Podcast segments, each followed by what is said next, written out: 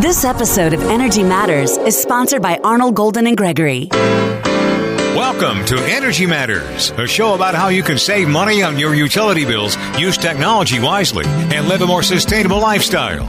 Here's your host, veteran energy regulator and clean energy expert, Commissioner Tim Echols. Thank you, Scott Slade. It's always great to be saving money on that power bill using technology wisely and living a more sustainable life.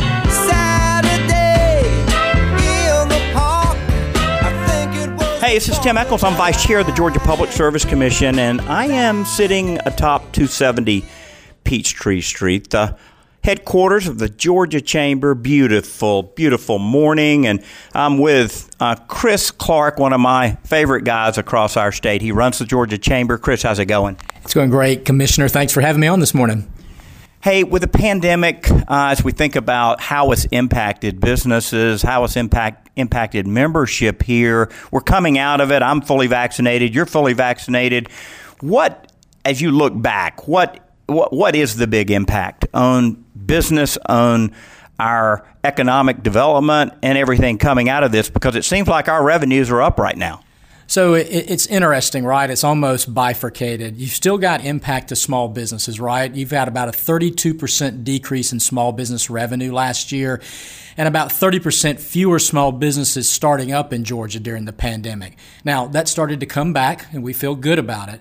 But on the other side of the house, from the corporate standpoint, uh, the numbers are great. And I, a lot of applause over to our friends at the Department of Economic Development and Governor Kemp. You had a 40% increase in project announcements last year, 49% increase in the amount of investment in Georgia, and we're 30% ahead of where, uh, so far this year, of where we were last year. So Georgia's economy is very strong. The rebound is strong, and I think we're coming back quicker than we did after the last pandemic. But we still do have a few sectors that, that we're you know concerned about. Chris, I was recently in LA, touring the Port of LA, touring the BYD bus plant, and I, I went through Torrance, California, which is just you know south of LA on the South Bay, and the Toyota corporate headquarters is empty. They've moved to Texas. The R and D building is empty. It's just a just a desert there. Nissan has moved to Tennessee. We're seeing more and more companies leave states like New York and California and come east. Why is that? I think uh, it's a, several different issues out there, right? So one is the business climate. You know, if, if you want to have, you know, manageable regulations, you want to have low taxes, then you want to be in a place like Georgia. And I think we've continued to see that investment from around the country. But also, it's about talent. At the end of the day, these companies are going to move where they can get diverse talent. That's why Microsoft is putting their headquarters here. That's why all these other companies are moving to Georgia because we are a talent hub and a talent destination. We've got to continue to work on that in this labor crisis that we're in right now, which is nationwide. But yeah, companies are moving here from all over the world. But but those are the two big drivers. Infrastructure, I'd say, is probably the third thing, right? They want to make sure that they've got the right energy, they've got the right broadband, they've got the right roads and bridges, they want access to the ports, and we've got all of those. You know, through the years, the chamber has promoted a diverse grid uh, made up of lots of different sources. And I've been an advocate for that because I wanted to avoid things like that happened in Texas and the rolling brownouts in, in San Francisco. Is that an approach that you think the chamber will continue to push? I think we have to, Commissioner. At the end of the day, uh, you know, we're I think we take it for granted in Georgia that we walk into a room and turn on a light switch and the lights come on and we don't have to worry about it. Uh, I hear from my peers all over the country that don't have that same reliability of the infrastructure that we've got. So you've got to have the diverse grid. Uh, we've also got to start thinking about what the world looks like. And I know you've been a big advocate of this, but you know, our uh, research shows that by 2050, 95% of all vehicle purchases are going to be electric.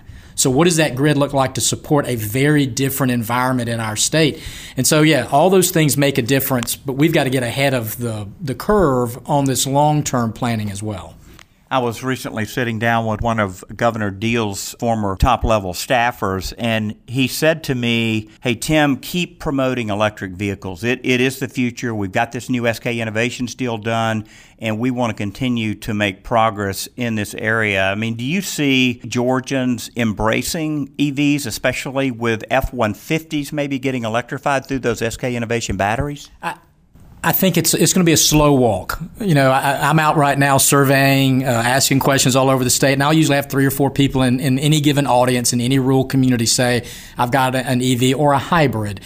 That's changing quickly, and I think if you look at uh, simply look at the um, the issue around Kia, right? So Kia just changed their name changed their logo, and made the announcement in the next few years they're going to go to battery platforms uh, on all of their vehicles. And so, with that, with the F 150, with the announcements of GM, with Volvo's announcements, Volkswagen's just up in Chattanooga you know, you're not going to have much choice in the next few years. And so we've just got to make sure we've got the right infrastructure in place. But I'm, I'm bullish on it. One of the things that I've tried to do at the commission, and I'm so grateful to Commissioner Pridemore for teaming up with me on this, is to allow Georgia Power to do more EV make ready for customers, wires and transformers that are required to bring a charger there.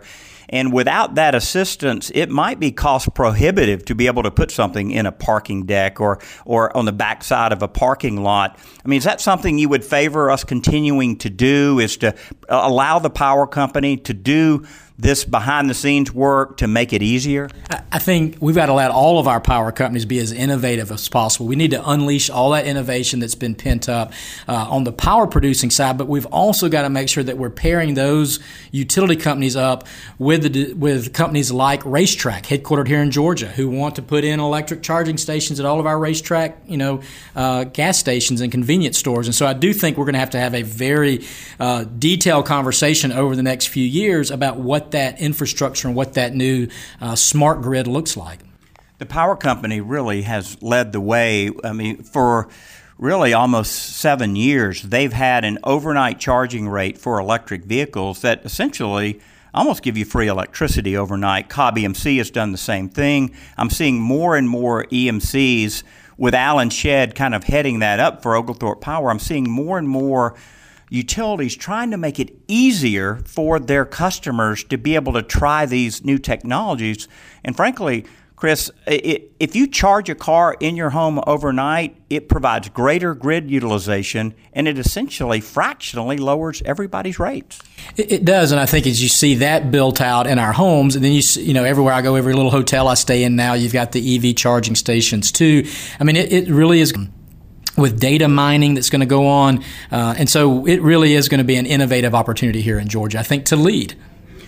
You know, the Colonial Pipeline hack was concerning to us all, and, and I think it was a wake up call for a lot of Georgia companies that, hey, this could happen to me. And I was sitting there knowing, okay, that's a liquefied pipeline that affects you know fuel, but what it, what if this had been our methane pipeline that shut Plant McDonough down and all of the gas plants and you could have crippled crippled our state. I mean, do you, do you see this investment in cybersecurity just increasing for everybody? You're looking at almost a tenfold increase in cybersecurity investment from the corporate sector over the next five years. COVID expedited that. Our hospitals have been vulnerable. We've seen them attacked. Uh, obviously, Colonial Pipeline, uh, City of Atlanta with their ransomware. Uh, if if your company hasn't had an attack yet, it will. You need to invest in that uh, protection of your consumer and your customer and your employees' data at this point. This isn't going away. And this is, you know, we've passed some good bills here in Georgia to help protect uh, companies, make it easier to go after the bad guys. But when you've got multi state actors like Russia, like North Korea, like China attacking, looking for those cyber loopholes, uh, this is going to be a federal issue for years and years to come. Uh, NATO is going to have to take a hard stand on this as well, uh, but we need to be involved. I met in this office with the FBI two years ago who said they were setting up more operations in Georgia because of cyber threats here to businesses from all over the world. And so, if I could really drive home that point to every business that's listening, no matter how small or how big, or no matter if you don't think anybody cares about your business, someone will try to hack, someone will try to take your data, and you need to be prepared today. You know, finally, something for all the kids that have been playing video games to to do and to contribute. I was at Microsoft uh, in Redmond, Washington, and they took me in their cyber room. It looked like just like this conference room that we're in, and they pushed a button and the wooden walls were raised and i looked through a glass and there were 50 people in there behind computer monitors which i couldn't see and they began to explain that we have a red team and a blue team here. We attack employees, we attack each other. We give a thousand dollar bonus if we can get somebody to bite on a on a spear phishing. Uh, and we go out of our way to do this for us and our customers. And I was sitting there going, man, this is this is something that my son who loved to play video games would definitely get into, huh? Do we need to be pushing this? I mean, listen, we need more kids in STEM. We need to use these opportunities. This is going to be a huge, you know, opportunity for growth in the um, for our young men and women. But I'll give you an example here at the Georgia Chamber. We track about forty thousand attacks a month from almost every continent out there. And this is the Chamber of Commerce getting attacked. And so, yes, we need those young people focused on these skill sets. I know uh, there's some great programs at the high school level. Uh, we've seen new programs at Columbus State, at Macon State in Georgia. These are going to be great jobs. And if you look at the growth rate of those jobs, it's going to go through the roof over the next few years. Well, thank you for being on today. How can folks find out about the Georgia Chamber? How can they become a member? So you can just go to gachamber.com and you can get all of our events, our programs. We work uh, a wonderful relationship with our local chambers, and I encourage all businesses to be members of their local chamber first. That's where the rubber meets the road. They're doing great work all over the state. But we invite you all to join us at our events, join our organization, uh, access our small business health care plan, our 401k plan. All those are available, and you can learn more at gachamber.com. And you know, I always tease you about how dapperly you dress. And I just, uh, my wife says I need to spend some time with you, uh, and, and, you need to take me shopping and help me. I mean, could we do that at another time? I'm happy to, but it's probably my wife that needs to take you shopping. But I'm happy to work with you, Commissioner. Thanks for having me on. Great to see you today. Hey, this is Tim Echols. You're listening to Energy Matters.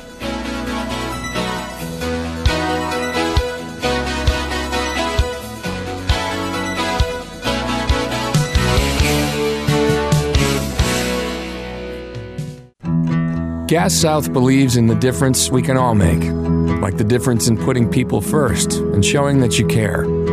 For us, our difference is saving people money with our best rates and no deposit, and the difference we make in our community by taking care of our friends and neighbors and giving back 5% of our profits to help children in need. Learn more about what makes us different at gassouth.com. Gas South. The difference is good. Logan Booker, producer of Energy Matters, here for Green Power EMC. From the suburbs to rural farming communities, Georgia is enjoying the benefits of a more sustainable future through the power of solar energy. Available from 38 of Georgia's member owned electric membership cooperatives, or EMCs, these not for profit utilities are harnessing the sun's energy to bring clean, renewable, and affordable electricity to 4.2 million Georgians. For more information, visit www.greenpoweremc.com or contact your local EMC. This episode of Energy Matters is sponsored by Arnall Golden and Gregory, an AmLaw 200 law firm with 180 attorneys in Atlanta and Washington, D.C. They take a business sensibility approach when advising clients. They provide industry knowledge, attention to detail, transparency, and value to help businesses and individuals achieve their definition of success. AGG subscribes to the belief not if, but how. We thank John Gornall and all the attorneys and staff at AGG for sponsoring our show. Hey, Tim Echols back on Energy Matters. On the road, actually, in Decatur, Georgia. Beautiful place. Don't get over here very often, but with a frequent guest, Karlos Walkes, uh, been on our show a number of times, and he's uh, just over in Avondale Estates doing a lot of cool things. Welcome back to the show. Thanks, Tim. It's great to be back with you, and I really appreciate you making time to check in with us. We're excited to be here.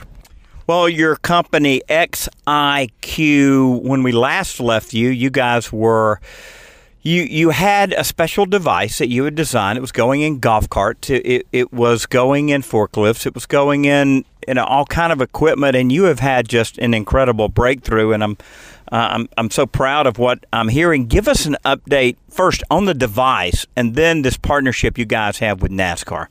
Well, what we're doing now is we're expanding the capabilities of the device. The device, uh, as you pointed out, is a digital key that replaces the conventional key ignition on uh, just about every type of vehicle outside of the automotive industry. So we're talking about golf carts, UTVs, recreational vehicles, uh, uh, heavy equipment, things like that the progress that we've made is our uh, IP is about connectivity of the device. The device enables a lot of things to happen, like location and IoT capabilities to give data on the users and the and the assets. And I'm I'm proud to say that we have advanced to the point where now we're moving out of the hardware phase into the software phase. You know, we have the legacy device now known as the FleetQI. It was once called the Stinger, but now it's called the FleetQI, F L E E T Q I, FleetQI. And that was initially the manual engagement with the the the, uh, the vehicle. Now, users soon will be able to get data off of the device. Now that it's on the vehicles, we're able to, to address a versatile number of vehicles, and we're going to be able to give data on the users. So, what kind of data? If I have a forklift or a tractor of some sort, or a tram, or some little small off road vehicle, why do I need data? These days, theft is a huge problem. Aside from having the key, what we've done is we've approached the problems one step at a time. Well, we've addressed getting rid of the key. The key was a huge problem, losing it, misplacing it. It was time, energy, money trying to replace it and find it. Now, fleets that are using our device, they want to know about the users that are using their assets. And they want to know not only where their asset is, what's the condition of their asset, and all things related, but they also want to know what are their users doing with it. They want accountability. Yeah, so if I've got you know five forklifts uh, at my company, or let's take something that maybe I'm not really having a chance to lay my eyes on. Let's say it's some kind of little skid steer or something out on a job site. What might your your fleet IQ tell me uh, that I wouldn't already know from, say, a supervisor? Well, the the FleetQI um, would be able to tell you things like for example, here's a real life case uh, a forklift at a location, um, and it's been incurring damage repeatedly, and no one's stepping up to admit that they're doing it. Therefore, the owner and manager of that asset have no idea not only who's committing this uh, problem, but how to stop it. And I'm going to be honest with you minor problems or uh, you know minor wrecks on a device like a forklift, it could cost as much as seventeen thousand dollars to get it repaired. Just just one dent. And they want to be able to stop the problem before it occurs. And that's what we can do. We can tell you user behavior. We're going to be able to tell you not only where that vehicle is, but who's on it and when they were on it. So we can start to drill down on not only identifying user behavior, but curtailing problems, getting to the problem before it happens so we stop the cost. So the FleetQI, I might have one code to drive the forklift, and you might have another code, so you know when I'm on it. Exactly. You know, the thing that people say is, "Hey, you know." All this data and information, is that fair? And we say yes, because at the end of the day, these companies and these owners, they, that's their asset. They own it why shouldn't they have control? Why shouldn't they have more control? They're being underserved with a lack of data opportunities in this market. And here we are. We're here to deliver. And we figured out the hardest part, the hardware. We figured out how to integrate. Now we're going to move it into the into the software stage. If you're just joining us, I'm talking to Karlos Walkes of He's been on our show a couple of times. He's got uh, this cool device. It used to be called a Stinger. It's called a FleetQI now, uh, but it is solving a problem that a lot of companies were having. Hey, Karlos, you know we talked about this this electric vehicle loaner idea yeah. using a FleetQI. Um, where's that project at, and uh, what are some of the, I guess, the obstacles ahead for that, and what are some of the benefits? Well, we're getting one step closer. I'm proud to say the reason why we're a step closer is because we just completed the Comcast NBC Universal Accelerator.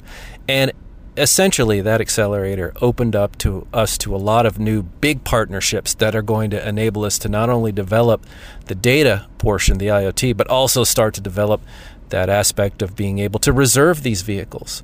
And that's going to be very important to us because, as you know, Tim, alternative measures of transportation are being explored more and more every day. And these electric vehicles, these carts, these LSVs, they're not just used on golf courses anymore. They are being used in cart communities, communities that are enabled by these vehicles, communities that support these vehicles. It's happening, and we're going to bring the technology to them. And they want the technology, they want the comparable technology to the automotive market, and that's what we're here to do.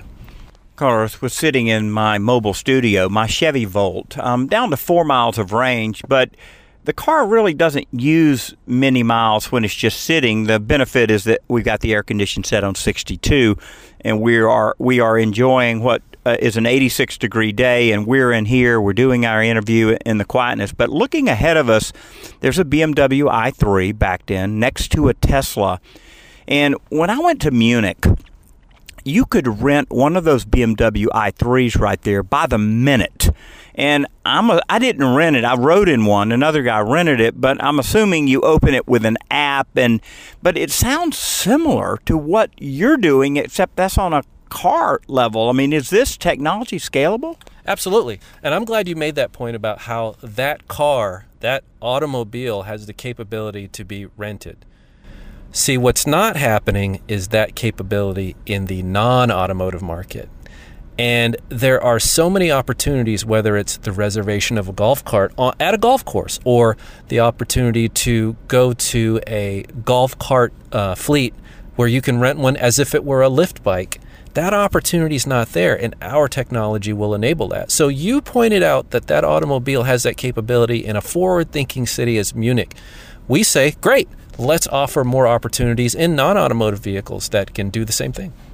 It's a brilliant idea, and I'm so excited. Uh, what about the at the racetrack? Uh, I, I, know I, am a big race fan. I go to Road Atlanta, and there's all kind of golf carts that you can rent. Hardly any of them are electric, by the way. They're all gas, but uh, but you can rent golf carts. Uh, there's other uh, vehicles around that are sitting there that are service vehicles. Um, you know, for, for, for servicing thing like taking trash, and I mean just a little small, like almost like Polaris Polaris uh, vehicles, um, and then of course race teams have their own uh, little uh, little engine, uh, and they have these little almost like little flat things that they put an engine on. They have the fuel things. I mean, there are lots of little vehicles that aren't tagged at a racetrack. I mean, it seems like that is low hanging fruit.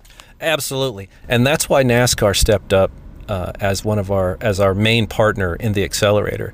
They had a need that we could uh, a problem that we could solve. They have a large area where they operate, a lot of fans, a lot of space, and they utilize these carts on a more operational level. What they identified was the huge inefficiencies that were related to having a key, and that's where we we stepped in. So it's a one step at a time process. What we're doing now is we're addressing getting rid of the key. Next, it's operational efficiencies. How do we serve the concession carts, the parking carts, the transportation carts at that event? And then we move our way up to dealing with rentals and so forth, one step at a time. And fortunately, we're working with the big partners to be able to introduce this to the market so people can say, hey, if the big guys are doing it, I want a piece of that too. And the good news is, the regular, average, everyday person with their cart can do that, and we want to enable electric to have those capable uh, electric carts to have that capability as well. But regardless of the fuel type, it sounds like it just increases efficiency, Absolutely. utilization. So, so I mean, efficiency matters because that speeds everything up.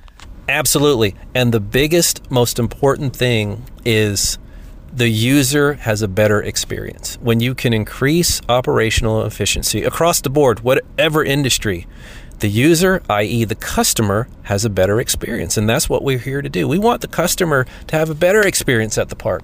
We want the person at the golf course to have a better experience. They want to have more time on the course? Great. They can reserve their cart before they even get to the course. Things like that. You get to a NASCAR event, you want to be able to rent a cart. You don't even have to go find it. You can go to the phone, find it, It'll be ready. Everyone can manage it. Everyone's happy. A better experience all over. Wow. Well, just in our last minute, how many folks you got working over there at XIQ now? We are a small team. You know, we we are a startup, but we're growing. There's two core members, me and my co-founder Florian Meyer, who's our CTO, and then we have uh, a few dedicated members in our sales team. But over time we're going to grow but we, we've had a dedicated few that have stayed on top of this to make this happen and uh, we're determined to do it. And fortunately through the accelerator we've got big opportunities that are enabling us to grow. So keep an eye on us. We're, we're getting bigger and bigger. Hey why don't you stick around for one more segment? Let's talk some more about sustainability and some of the stuff that you guys are doing. How does that sound? Sounds like a plan. Let's do it. Hey, it's Tim Echols. You're listening to Energy Matters. Stick around. We'll be right back with Carlos Wall. Tim Echols of Energy Matters here for Solar Sun World. No doubt you've seen solar panels popping up all over the state. If you want the precision of German engineering when it comes to solar, Solar Sun World is for you. Gerd and all the folks at Solar Sun World understand the complexities of solar and how to make it work for you. From tax credits to inverters to accelerated depreciation, they'll advise you on the best path forward. And Solar Sun World now offers power purchase agreements. Find them at solarsunworld.com. solarsunworld.com. Gas South believes in the difference we can all make, like the difference in putting people first and showing that you care. For us, our difference is saving people money with our best rates and no deposit, and the difference we make in our community by taking care of our friends and neighbors and giving back 5% of our profits to help children in need. Learn more about what makes us different at gassouth.com. Gas South. The difference is good. This episode of Energy Matters is sponsored by BMW Auto Sales. With gas prices hitting over $3 for the first time since 2014, isn't it time you consider a hybrid or a plug in hybrid from BMW Auto Sales?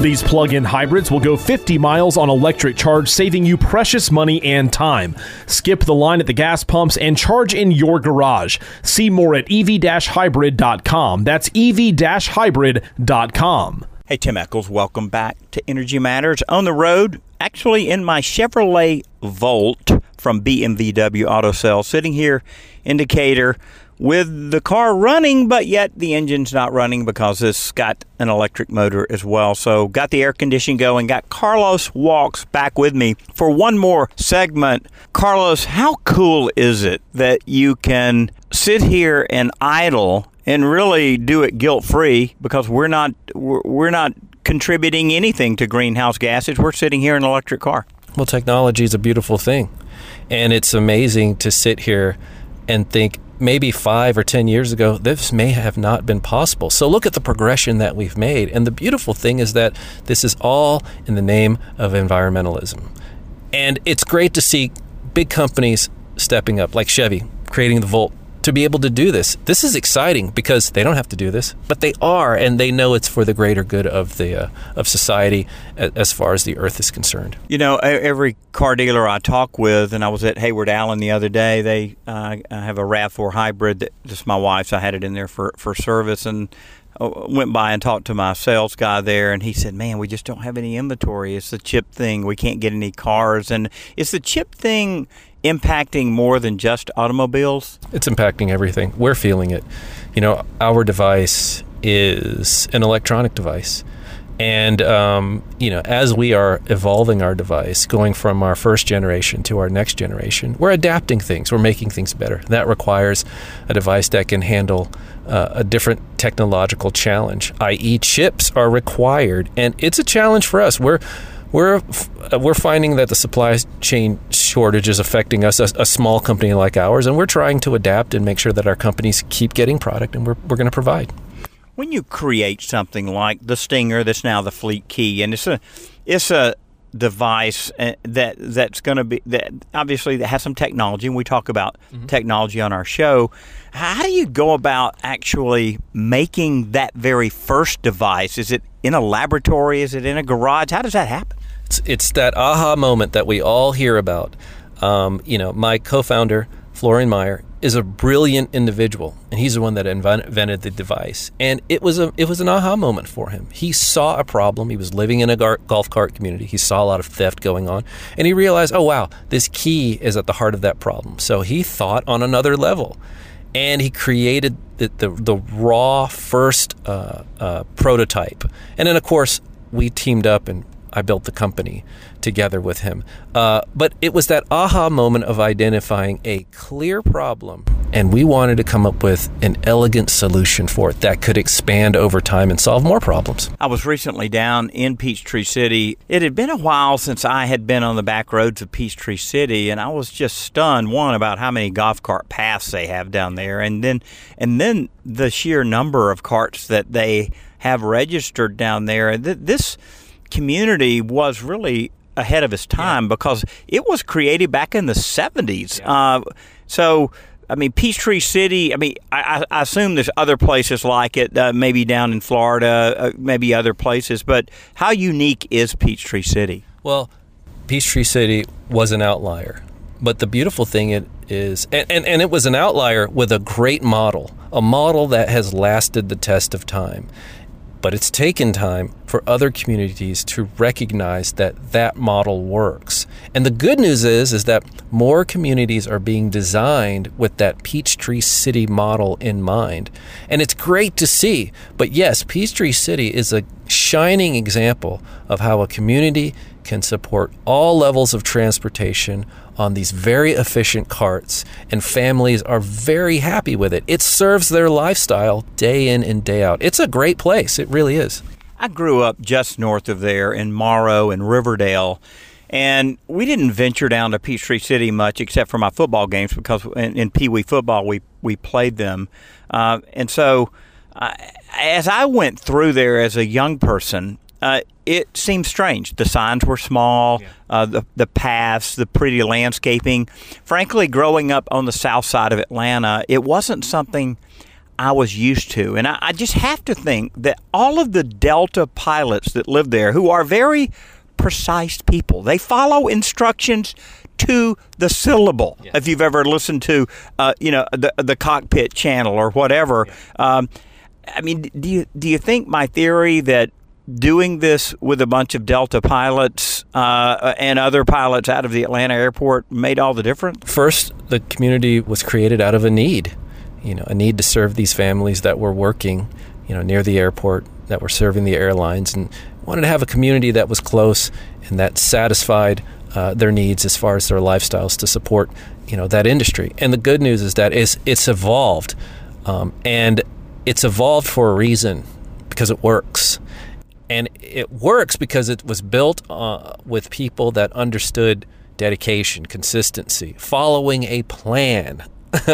and seeing it through over time. And here we have this great town like Peachtree City with a lot of great customers. They use our device to protect their their assets out there, and and we're I'm proud to say that uh, the idea was uh, it was um, the genesis of the idea came out of that town. Great place. Wow, that's that's exciting. We're talking with Karlos Walkes of XIQ about what used to be called the Stinger, is now called the Fleet Key. Take take me through the evolution of this device because the name has evolved, but the product has evolved too, right? Absolutely. You know, the first thing we wanted to address was the key. You know, get, that's why our tagline is "Key less, live more." What we found was, and it's it's going to seem like such an oversimplified approach, but this key, this pesky key, was causing a lot of issues. It was getting lost, and people were forgetting it. And it was causing a lot of time wasted looking for it, trying to remember where it was. And that's where the plan of attack was. That was the core focus problem that we wanted to deal with. And we knew that could open other doors. And fortunately, when the market was able to understand the value of us getting rid of that key, that opened their eyes. And it's always opening that first door to get people to accept more and more and more. And here we are. I'll open a drawer and I will see some small keys, probably that that are about golf cart size keys. And I don't remember where these keys go. Is that a filing cabinet? Was that a desk drawer? Was that a I guess that is the the kind of scurrying that happens when people are looking for a key. They're tearing everything apart right. to find this key, right? Right. In the beginning, people saw our product, and it's like anything new you know, there was resistance. They didn't understand. They were they felt threatened. What is this new thing? And what we would do is we would calmly explain, "Hey, look over at your car. Do you need a key? You use a key fob. When was the last time you used a key for your car? I don't know about you, but I remember I was in high school. It was about late 80s when I started seeing key fobs show up. And I remember the arguments, oh, my key, I'm going to forget. And if you give someone a key today, they would look at like, like you're crazy because now it's you push a button, it's RFID technology. So what we would say is now imagine that on your cart because you're using that more than your car. Shouldn't you have that technology? And people would say, hey, you know what? You're right. Now, fast forward, people are demanding comparable technology for their carts that they have in their cars, and they want more and more of it. And XIQ is here to provide it. You know, it would seem like if you were an insurance company and someone used the XIQ fleet key, that you would actually reduce the premium because there's a, probably a greater chance the thing's not going to be stolen. 100%. It is a security measure. It reduces the liability of that vehicle. I can't wait to work with the first insurance company that's ready to step up and work with us and say, hey, listen, you, you have something here. We're, we're open to it. So I invite any insurance provider, give me a call you know, we will help you understand the product and help you understand the reduction in liability due to the security measure that our product provides. Ready to do it. You know, I think next year you're going to see the insurance commissioner, our insurance commissioner, out there in public a lot. I think we need to get the XIQ in front of the Georgia State insurance commissioner? Oh, I'm I, am i am more than happy to do it because you know working with great Georgia state leaders such as yourself, I've come to understand that you know Georgia is a progressive state looking for new ideas and and ready to move on them. So whether it's Tim Echols or the state insurance commissioner, I'm excited to have these kinds of conversations, but more importantly, I'm ready to work together as a team to solve all these issues, especially when it comes to serving the environment and protecting the consumer. Hey, we're ready to, to play that game and to win it together. I, am really excited. I mean, sitting here with you is exciting because, wow, you know, you, you're taking time for us, and we really appreciate that. We really appreciate you considering us worthy to be on the show. This is this is what you're doing is really great, and we're, we're glad to be a part of it. Hey, we're talking to Karlos Walkes. Just another minute, Karlos. We were talking earlier about personal sustainability, and your wife is German, and she has got you. She's got you sorting through your trash a little bit different. Just close us out with that story. Well, the funny thing is, is that um, you know, I, I I seem to think, oh well, any and all plastic goes in this bin. Any and all paper goes in this bin. And my wife reminds me, ah, ah, ah, you have to be a little bit more careful, a little bit more deliberate, deliberate with your choices you know, she's educated me to the fact that not all plastics are recyclable. You have to pay attention to uh, what how the plastic uh, is categorized, and that and the plastic will tell you. And so the problem is, is if you take a piece of plastic that is not recyclable and you throw it into a bin of plastic that is, it spoils the batch, and that batch is not recyclable. I didn't realize this. She's been great in keeping me on the straight and narrow, so I thank her very much for that keep keep an eye on that, folks. Uh, that's one of the things. If we leave the show with this, keep an eye on that. Wow, that is fantastic. How can folks get in touch with you at XIQ? You can uh, call me direct at 310 401 4977. That's 310 401 4977. I will pick up the phone and we can talk about Want to learn about the product, what we're doing, where we're heading? Want a partnership? Let's talk. We're right there for it. That's Karlos Walkes, CEO of XIQ. Hey, stick around for our final segment today, and I'm going to be interviewing a gal who actually wrote a song about me. Yeah, we're going to play the song too. You stick around. I'm Tim Echols. You're listening to Energy Matters. Creative Solar USA is a Georgia based turnkey installer of innovative solar panel systems. With their NABCEP certified installers, they ensure you receive the highest quality solar energy system in the industry. They're proud to work with you before, during, and after the install, blending customer demand, system capability, and expertise to provide the best service possible. Contact them today at 770 485 7438 or creativesolarusa.com. Tim Echols here for Marlin Gas Services. Marlin doesn't sell gasoline, propane, or even natural gas, but they do solve problems and difficult ones when traditional pipelines are shut down. Remember that contractor that pierced the pipe at the bottom of the Savannah River, terminating gas service to all of Hutchinson Island? Marlin was there. They trucked highly compressed gas over to the island, restoring gas service until the repair could be made. See more at marlingas.com. That's marlingas.com.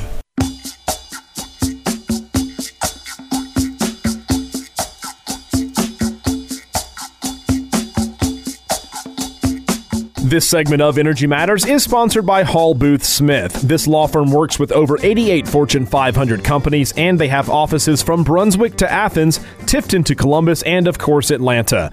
We'd like to thank Hall Booth Smith for the great work they do with school boards, hospitals, cities, and counties all over our state. See more at hallboothsmith.com. Hey, Tim Echols back on the road indicator hey, we've got a packed studio, and today my packed studio is my Chevy Volt, still running on electrons out here in the parking lot. Karlos Walkes walked in the back seat now, and Aviva of Aviva and the Flying Penguins. Welcome to the studio. Thank you so much for having me. I'm so excited to be here. At the end of our show today, we're going to play the song that you wrote. So you're holding a ukulele. So first, let me ask you. It looks like a little baby guitar. This is a very special ukulele. It's an electric Les Paul ukulele. Her name is Ellie Belly. Wow. So a ukulele, it's that, it's that three strings or four strings? This is four. Now, understand, I know nothing about playing a guitar or any stringed instrument, so it's just all Greek to me. But I've seen you play this before because you are an activist who uses music uh, to to voice your opinion. And I first saw you sing a song in our commission hearing about a, a topic you were concerned about, and I, I was just sitting there smiling uh, because it was just it was it was fun. And you tweeted about it too. I tweeted about it, and I love the rhyme that you did. Do it for him, Tim, and you kind of tied in my faith with what you wanted me to do. Oh, I like how you were able to see that. And I still have the original poster that you made. I've got it in my office. Wow.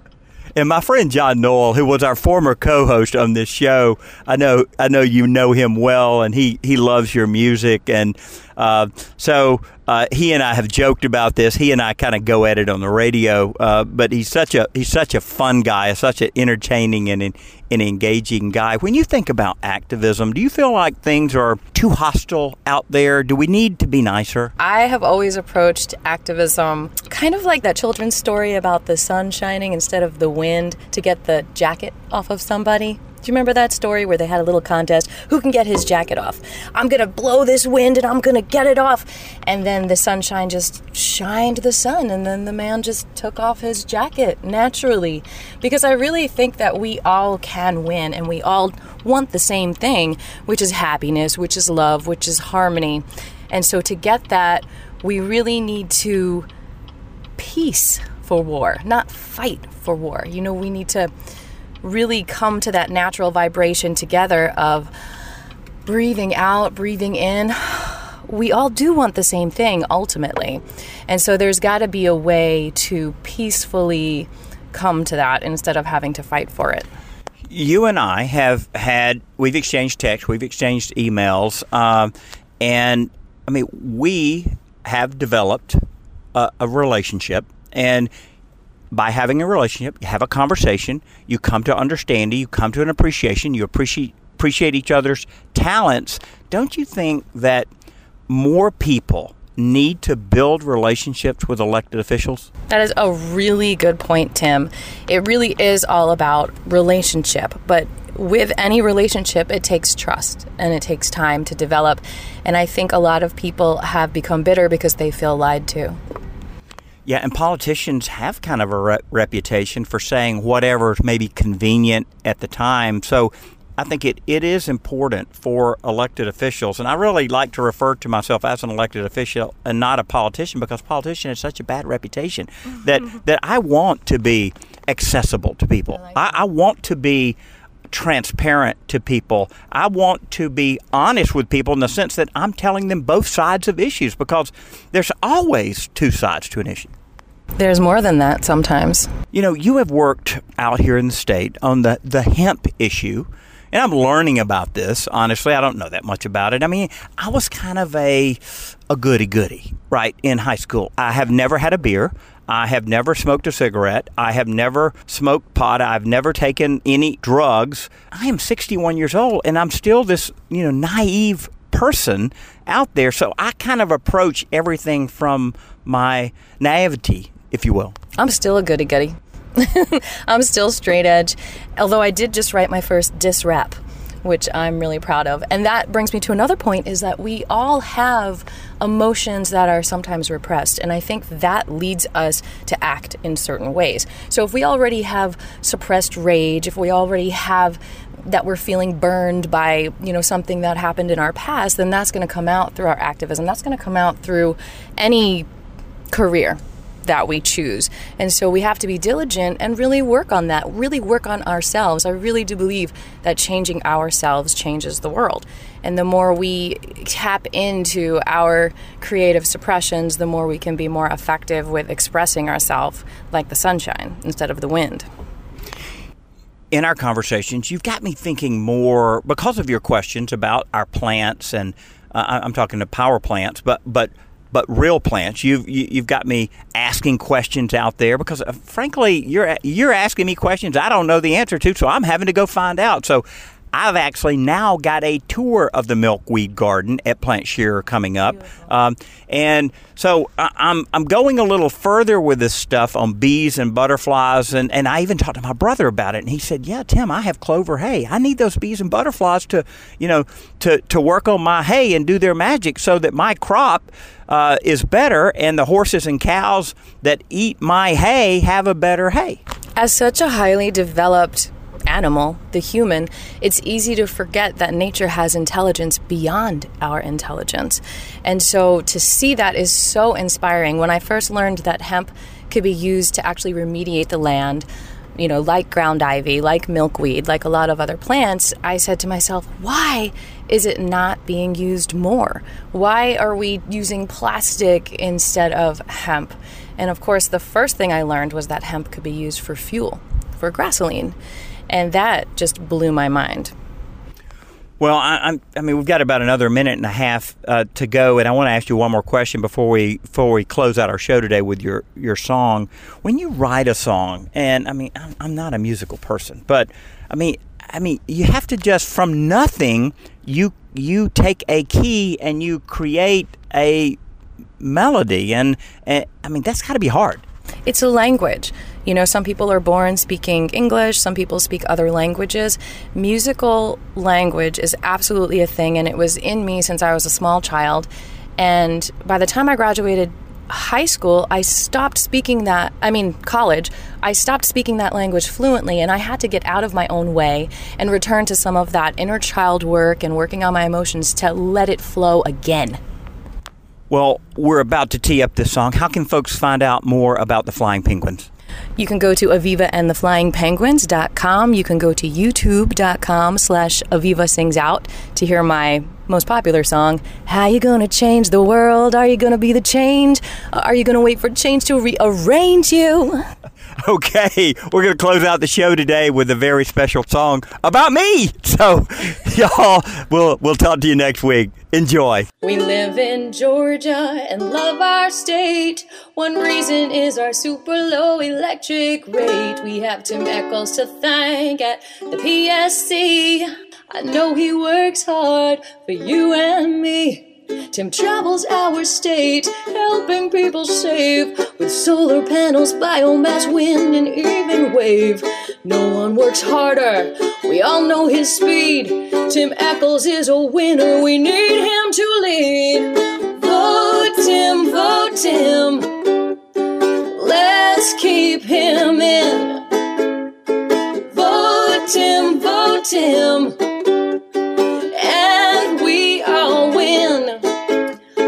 Tim, vote Tim. Keep Georgia on track. Vote Tim, vote Tim. His record is the fact. Vote Tim, vote Tim. Keep Georgia on track. Vote Tim, vote Tim. He's got your back.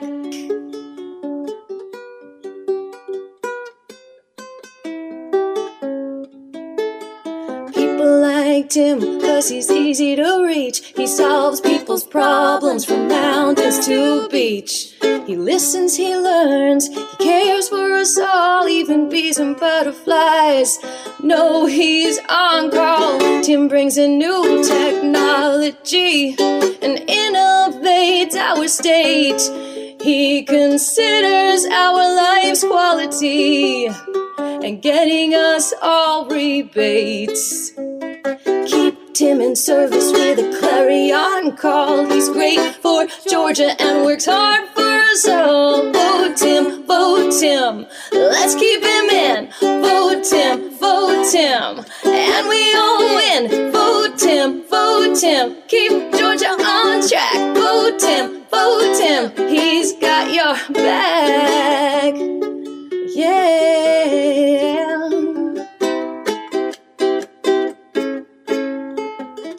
Is a leader who cares about Mother Earth. Our plants, the ocean, drinking water he sees have so much worth. And Tim supports charities while helping those in need, fights human slavery, and teaches children to lead. He educates consumers. Radio show each week. Tim listens to all parties and God's wisdom he does seek. Keep him in service with a clarion call. He's great for Georgia and works hard for us all. Vote Tim, vote Tim. Let's keep him in. Vote Tim, vote Tim, and we all win. Vote Tim, vote Tim, keep Georgia on track. Vote Tim, vote Tim he's got your back. Vote him, him. Let's keep him in. Vote him, vote him. And we all win. Vote him, vote him. His record is a fact. Vote him, vote him. Let's keep him. Let's keep Tim on George's track.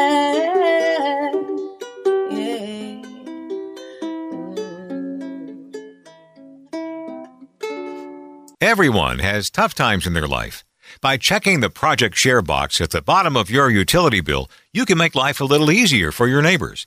Your one, two, or five dollar checkoff is matched by the utility and then used by the Salvation Army to help folks having a tough time paying their energy bills. It's that easy. Join PSC Commissioner Tim Echols and many others by donating via your power bills this year. See more by clicking projectshareinfo.com. And thank you. The electric car revolution is coming, and the choices are growing. Gem cars are everywhere. You've seen these low speed electric vehicles on college campuses, downtown Atlanta streets, and resort islands like St. Simons and Jekyll. Gem cars are street legal, equipped with seatbelts, headlights, and a tag, and can operate on roads with speed limits of 35 miles per hour or less. If you want to know more about these electric cars and trucks, six passenger shuttles, mobile repair service, or full vehicle wraps, go to gemcarservice.com. That's G E M carservice.com com.